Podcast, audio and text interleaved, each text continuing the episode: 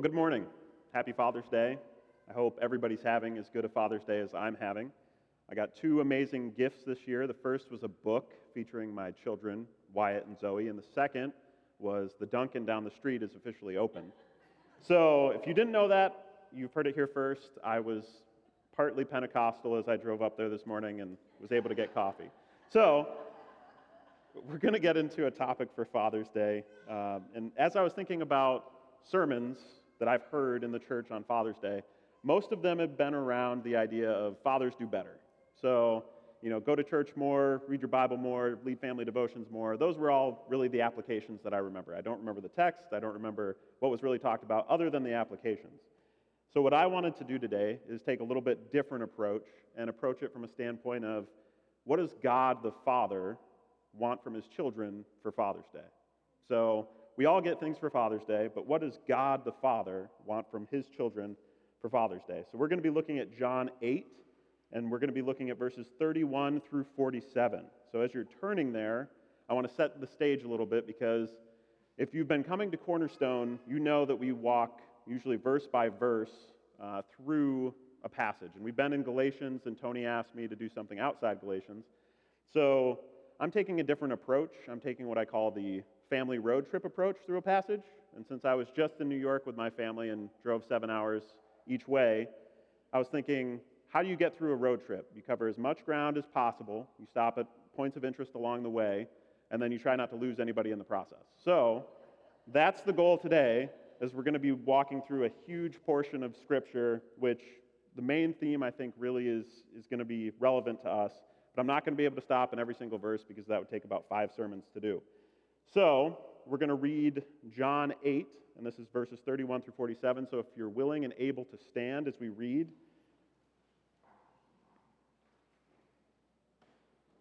And this is John 8, 31 through 47. So Jesus said to the Jews who had believed him, If you abide in my word, you are truly my disciples, and you will know the truth, and the truth will set you free. They answered him, We are offspring of Abraham, and have never been enslaved to anyone.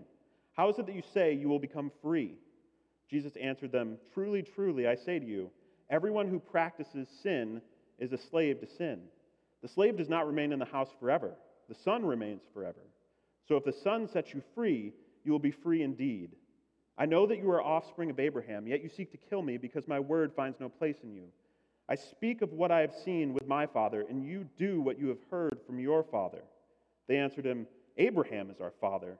Jesus said to them, If you were Abraham's children, you would be doing the works Abraham did. But now you seek to kill me, a man who has told you the truth that I heard from God. That is not what Abraham did. You are doing the works of your father did. They said to him, We are not born of sexual immorality. We have one Father, even God. Jesus said to them, If God were your Father, you would love me, for I came from God and I am here. I came not of my own accord, but he sent me. Why do you not understand what I say? It is because you cannot bear to hear my word. You are of your father, the devil, and your will is to do your father's desires. He was a murderer from the beginning and does not stand in the truth, because there is no truth in him. When he lies, he speaks out of his own character, for he is a liar and the father of lies. But because I tell the truth, you do not believe me. Which one of you convicts me of sin? If I tell the truth, why do you not believe me? Whoever is of God hears the words of God. The reason why you do not hear them is that you are not of God. Let's pray. Heavenly Father, Lord, we worship you and we thank you for allowing this beautiful day to come together and listen to your words. Lord, I pray that you would speak to us through it. I ask that you would give us love and truth as we, we walk through this section of Scripture today. And I pray, Lord, that you would be glorified by it. In Jesus' name, amen. You can have a seat. So, one of the main central focuses of this passage is fathers. And as I was thinking about that idea, the question kind of popped into my head what is the role of a father? And I did some looking online, and all I could really find was, you know, things fathers should do. So spend a lot of quality time with your kids, don't give them too much screen time. There's a lot of to dos as a father, but I couldn't really find something that was a good definition of the role of a father. So the working definition that I came up with is the role of a good father is to guide their children's growth so that they can have the best possible life. And I'll repeat that. The role of a good father is to guide their children's growth so they can have the best possible life. And so, as I was thinking about that idea and thinking about the role of a father, I know a lot of us come from very different places when we think of, about this idea of a father.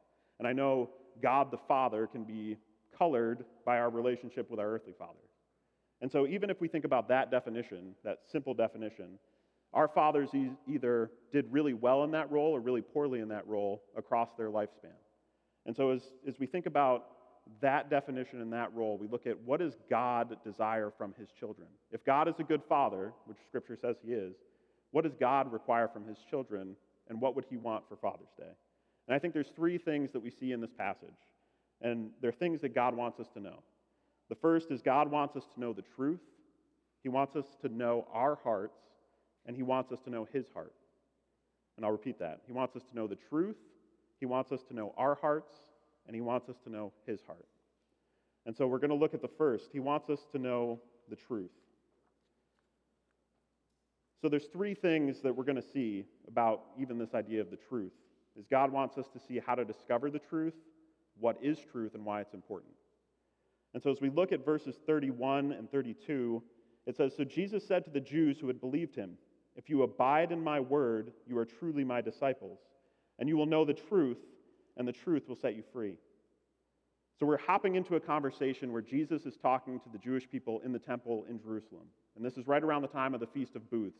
And in chapters 7 and 8, there's discussions going back and forth between the Jews and Jesus about who he is, what authority he has to say any of the things that he's saying, and ultimately how he can really claim that he, that God is his father. And you see in John 5, this was such a contentious issue that they were seeking to kill him for it. In John 5, it says that because he claimed that God was his father, the Jews saw it as him claiming to be equal with God. And so Jesus is talking to Jews who had believed in him. In verse 30, it says, Many believed over the course of this discussion. And so he's turning to that group and addressing them directly. And so that should really apply for all of the people in this room that claim to know Jesus, as he's directly talking to those who claim to believe. And what he says is, If you abide in my word, you are truly my disciples.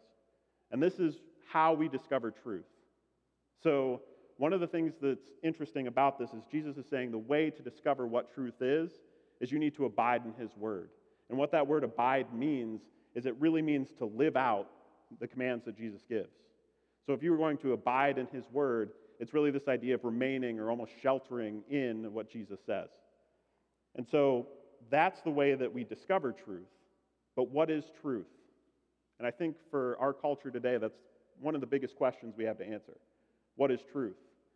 Because what I know is a lot of our culture is like Pontius Pilate when Jesus was before and before his execution, and, and Pilate says to Jesus, What is truth?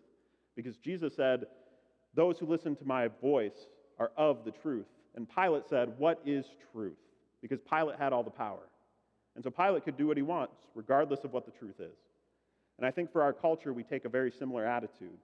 All the truth is to us today, especially in the United States, and for most people in the secular West, I would say that truth is a group of facts that we get for ourselves that back up what we believe. Because our culture tells us the only way that we can really know truth is if we figure it out for ourselves. The only true source of truth is what's internally within me. And so that's really what Jesus is talking against.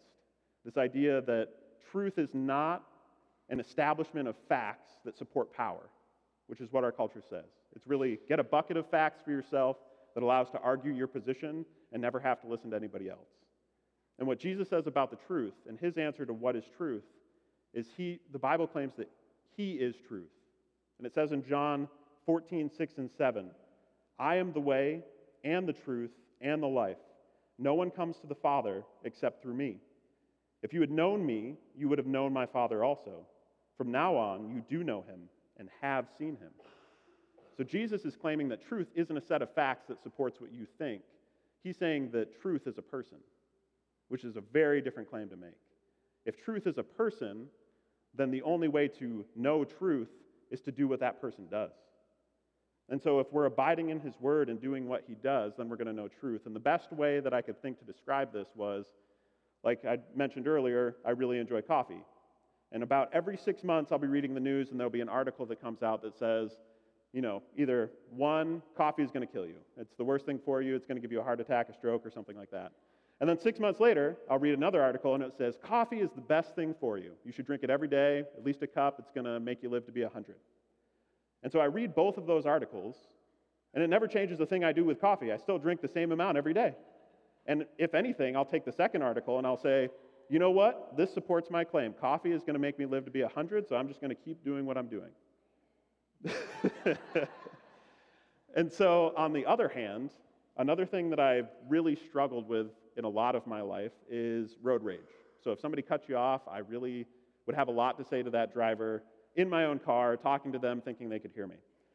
And one of the things that really stuck out to me, and I think it's really interesting that we picked a song that talked about the Lord's Prayer, was as I was going through the Lord's Prayer a few years ago, it says, Forgive us our trespasses as we forgive those who trespass against us. So, this idea that I need to be as forgiving as God is forgiving to me. And so, what I started doing a couple years ago is I started, every time I got cut off and the, the rage would just like pop up in me, I would say, I forgive you. And like it would just be a really, a really angry, I forgive you. And, and what I found over time, though, is as I've done that consistently, I don't have that anymore. It's really interesting that doing what I was told to do, the command that I was given by the person who claims to be truth, changed the way I fundamentally interact with the world. And that's the difference. And you may think those are silly examples, but really that's what we do in life all the time. We like to collect buckets of facts that just support our side. The news does that all the time. It depends on what you watch. But they take the same story, they slant it their way, they give you your bucket of facts, and then you just go out into the world and say, I'm always right. And so, if Jesus is the truth, then what we have to start looking at is we have to start looking at why is the truth important then? Why does it matter? And Jesus says the reason the truth matters is it will set you free. And so, if we think about that idea, what is it setting us free from? And really, if you want to take those two truth claims, whether I collect facts that support how I want to live my life, or I follow a person who wants me to know the truth, if you take those two sets of facts, how do you know which claim is better? And the answer to that is what's the result of either? And if you think about really the people who just collect facts and want to know all the knowledge and all the, all the right information, they tend to be the most argumentative people that you'll probably ever meet. They never change their, their side. They never, they all, they just want to win the argument. And it creates dissension, and it creates distrust, and it creates a lot of issues relationally. And then on the other hand, if you're following someone who claims to be truth, it doesn't matter what bucket of facts you have because you have a person that you're aligning your life to. And I think about that with my son.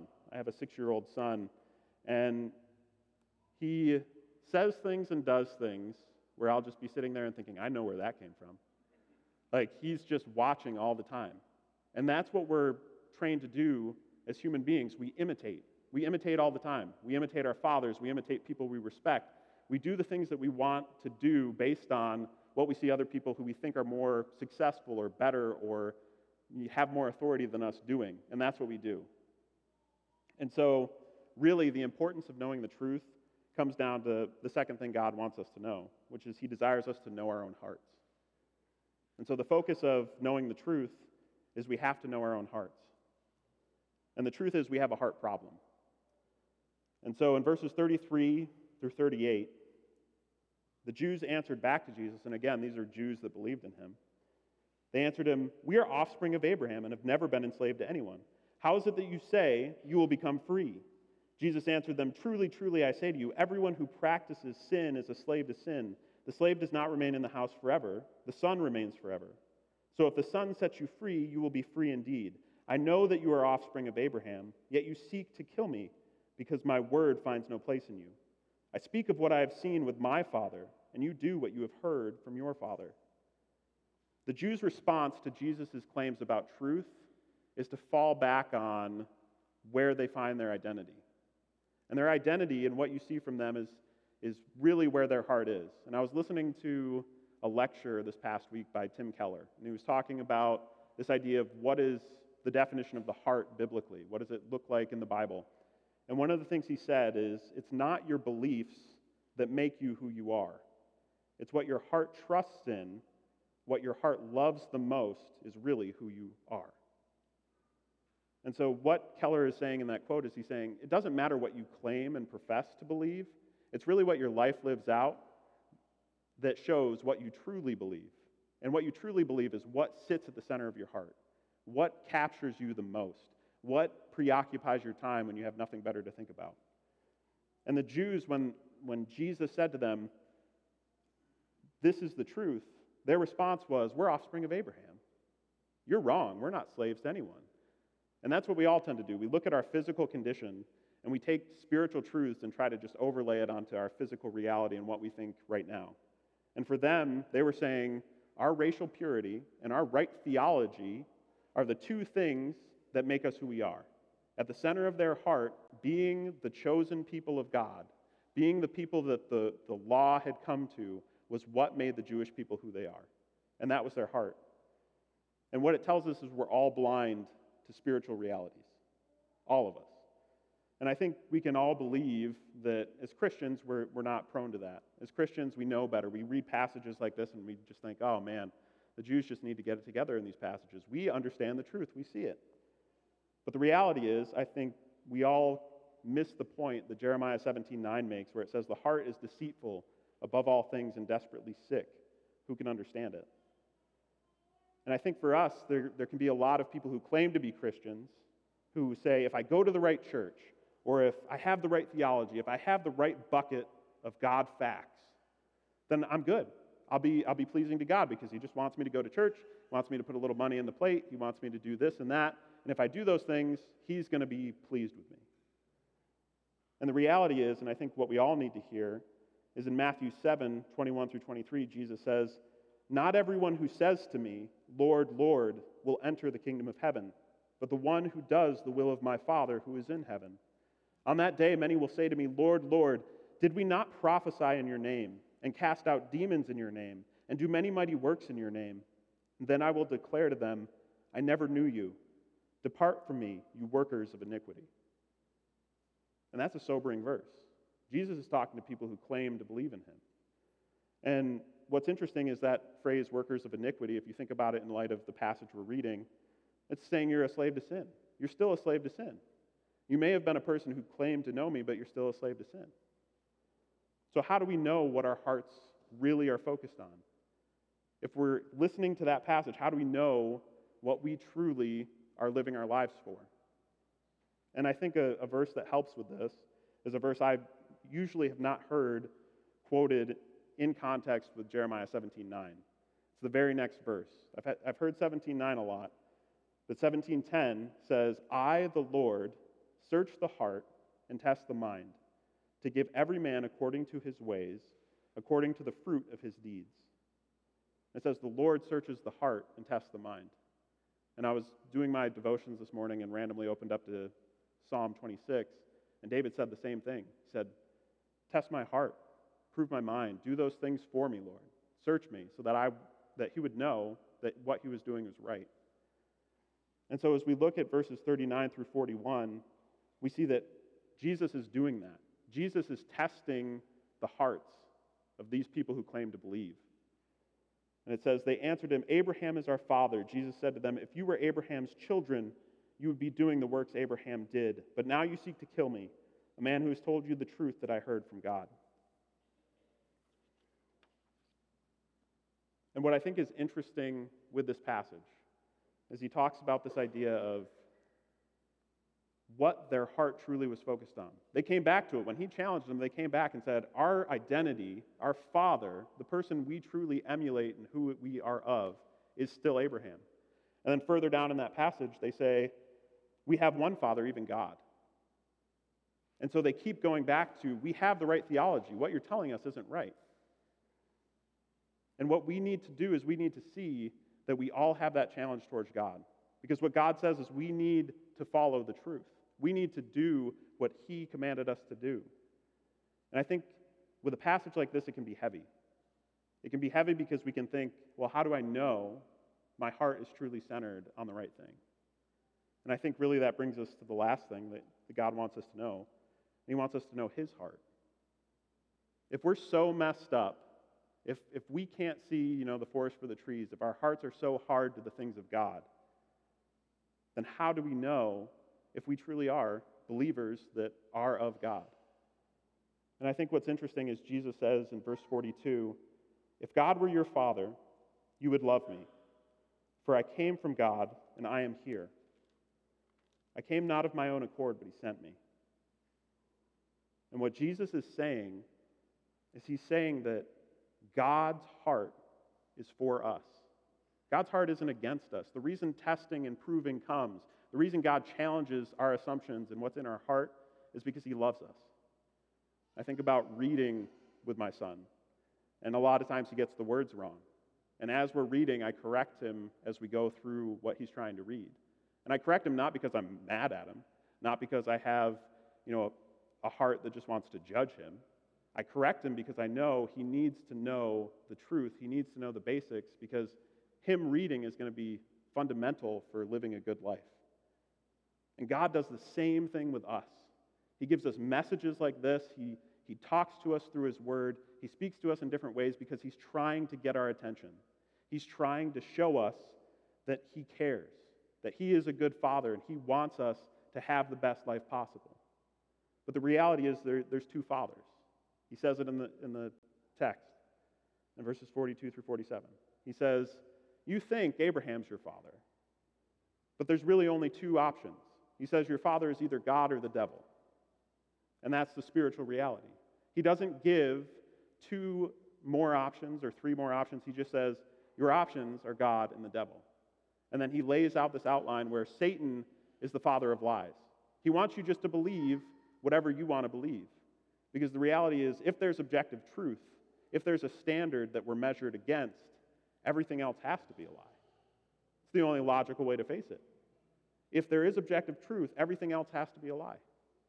And the world says, no, everything is true. Don't believe there's objective truth. And it says that when Satan speaks, he speaks lies. And each one of us, and this is a thought I've had many, many times, is where do our thoughts come from? Why is it that when we're driving down the road, a random thought for something we did 10 years ago pops up and condemns us? Like, what is that? Why does that happen? And a lot of people can say, and you know, I, I studied psychology in school, you know, oh, it's just chemical reactions in the brain. That's, that's all it is. But what we see in Scripture is that there is truly a spiritual reality. And how are we going to know it?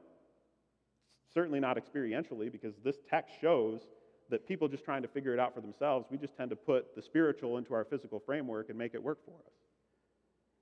So, what I want us to see is that God, on the other hand, is a father. Satan wants us to be deceived.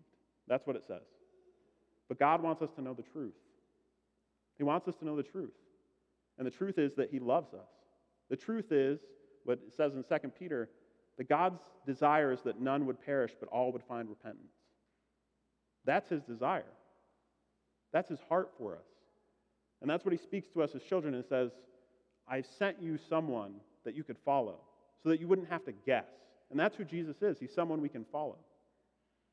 And it says, if we know God, we love Christ because Christ claimed that he and the Father are one.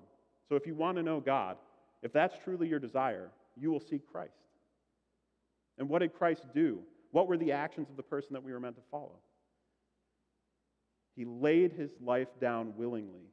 He lived a life that was perfect. And then he died for us, for people who couldn't live up to the standard, for people who were so blind. The Bible says, while we were yet sinners, Christ died for us. And why would someone do that? Why would someone die for people who are ungrateful, who are bitter, who are resentful, who are really just trying to live life their own way? If God is our creator and made us to live a certain way, why would he die for people who are just being disobedient? It has to be because at the center of God is love.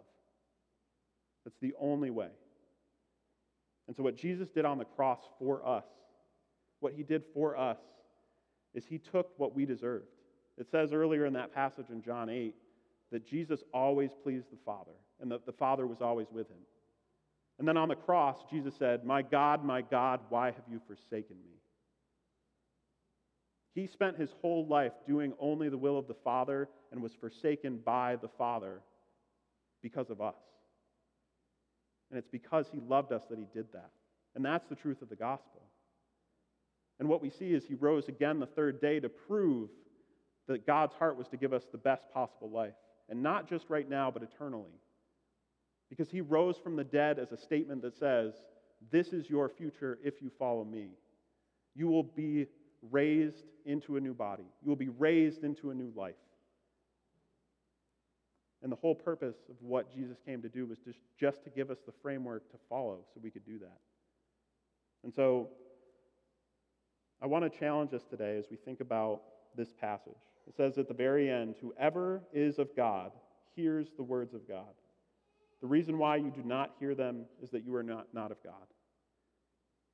If this stuff just bounces off you like it's, you know, just another TED talk or podcast that you're listening to, ask yourself why. Really examine your heart because God wants us to examine our hearts. And think about it, especially if you claim to be a believer. What is your life saying about what you truly believe and what's at the center of your heart? Are you following Christ? Are you obeying his commands? Are you doing what he did? And it's something that I think we could get legalistic about or we could make and you know be religious about, but the heart is if our heart is the same as God's, and we even sang about that, give us our give us your heart. If that's true about us, then our heart will be a heart of love. The reason we will be doing the things that Christ did is because we recognize who he is and we love him for it. And out of thanks and out of love, we do the things that he did. So as we move into a time of communion, I want us to think about that. What's really at the center of our heart? What are we really serving with our lives? And as we think about communion and we think about the broken body of Christ and the blood that was shed, that's the truth. Let's pray. Heavenly Father, we thank you for your word. We thank you for your love. We thank you that you're willing to tell your kids hard things. We thank you that you are a God who gives us all we need for life and righteousness. And we thank you that you have blessed us with so much abundance and, the gifts that you've given. I pray for the fathers here today. Lord, I ask that all of us would emulate you as our Father, that you would be the one who shows us your kingdom and your way. In Jesus' name, amen.